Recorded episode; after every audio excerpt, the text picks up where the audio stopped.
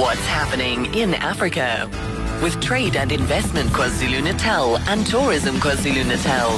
This is Hello Africa. With Dineo Mphahlele. Calling all emerging, existing, and seasoned exporters as all roads lead to the 2016 edition of Export Week. From the 17th to the 20th of October, the Durban International Convention Center will be the networking hub for those seeking to grow their existing export businesses and those wanting to reach new markets beyond their borders. It's also fitting that such a gathering of delegates from all manner of industries will be hosted by the province of KwaZulu-Natal.